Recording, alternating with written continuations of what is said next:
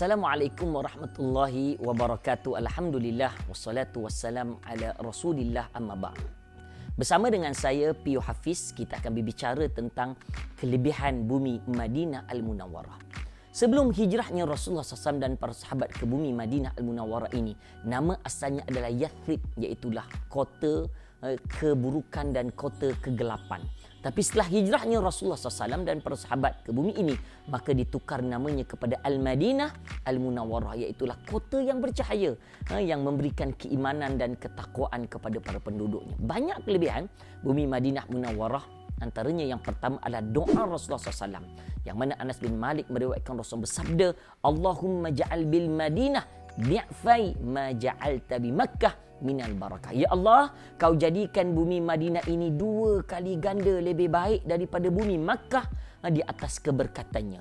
Hafidh Ibn Hajar Al-Asqalani dalam syarah menjelaskan bahawa keberkatan ini keberkatan di dunia yang dimaksudkannya. Ha, Syekh Mustafa Bura juga menjelaskan limpahan rezeki kebahagiaan hidup yang orang yang berada di bumi Madinah Munawwarah. Sebab itu kalau lihat ramai jemaah-jemaah kita pengalaman saya bawa jemaah ramai yang kalau shopping dia habis-habisan dulu kat Madinah dengan korma dengan baju, lepas tu dia ke Makkah fokus dengan ibadah. Yang kedua, kedua adalah ha, kehebatan bumi Madinah Munawwarah ini adalah daripada dimasuki Dajjal.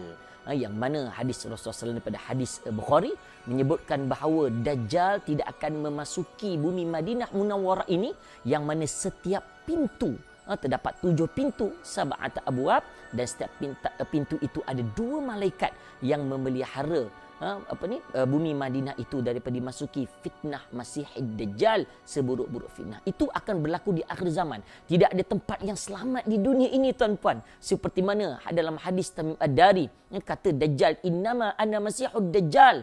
Aku inilah Dajjal. Tak ada tempat yang terselamat. Melainkan dua iaitu Mekah dan Madinah. Ketiga yang kehebatan bumi Madinah Munawwarah ini adalah dari segi apa? Adalah dari segi solatnya berada di bumi di Masjidil eh, Nabawi itu sendiri. Seperti mana sabda Rasulullah SAW, "As-salatu fi masjidi hadha afdalu min alfi salatin fi ma siwahu illa al-masjidil haram." Sembayang di masjidku ini seribu kali ganda berbanding masjid-masjid lain melainkan Masjidil Haram. Maknanya Masjidil Haram seratus ribu kali ganda. Tapi Masjid Nabawi seribu kali ganda. Bayangkan kalau kita duduk kat hotel tu kan sehari semayang kat Masjid Nabawi tu lima fardu dah lima ribu. Kita sembayang dekat Malaysia baru 27 pahala ini lima ribu pahala untuk sehari. Sekali semayang seribu pahala. Begitu banyak ganjaran Allah berikan kepada orang-orang mereka yang berada di bumi Madinah Munawwarah. Keempat kelebihan bumi Madinah Munawwarah seperti mana sabda Rasulullah SAW ianya merupakan tapak iman. Innal imana la ya'rizu ilal madinah kama ta'rizul hayyatu ila juhriha sesungguhnya iman seseorang akan kembali kepada dia seperti mana seekor ular yang akan kembali ke lubang uh, lubang uh, lubang rumahnya begitulah iman kita. Maknanya tuan-puan kalau kita sedang mencari iman kita Ha, para penonton yang dirahmati Allah kita sedang mencari iman kita. Kita duduk kat Malaysia ketika PKP ni kadang tak jumpa tetapi percayalah apabila dah reda simpanlah duit pergilah ke Mekah dan Madinah.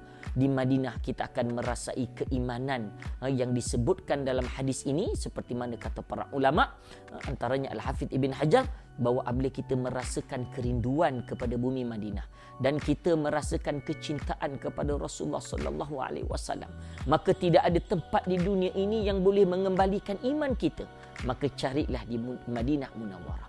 Alangkah ruginya saya pernah pengalaman bawa jemaah haji takut tuan-puan ada jemaah kita yang Allah Ta'ala tarik keberkatan hidupnya yang mana datang semata-mata nak mendapat title haji dan hajah saja.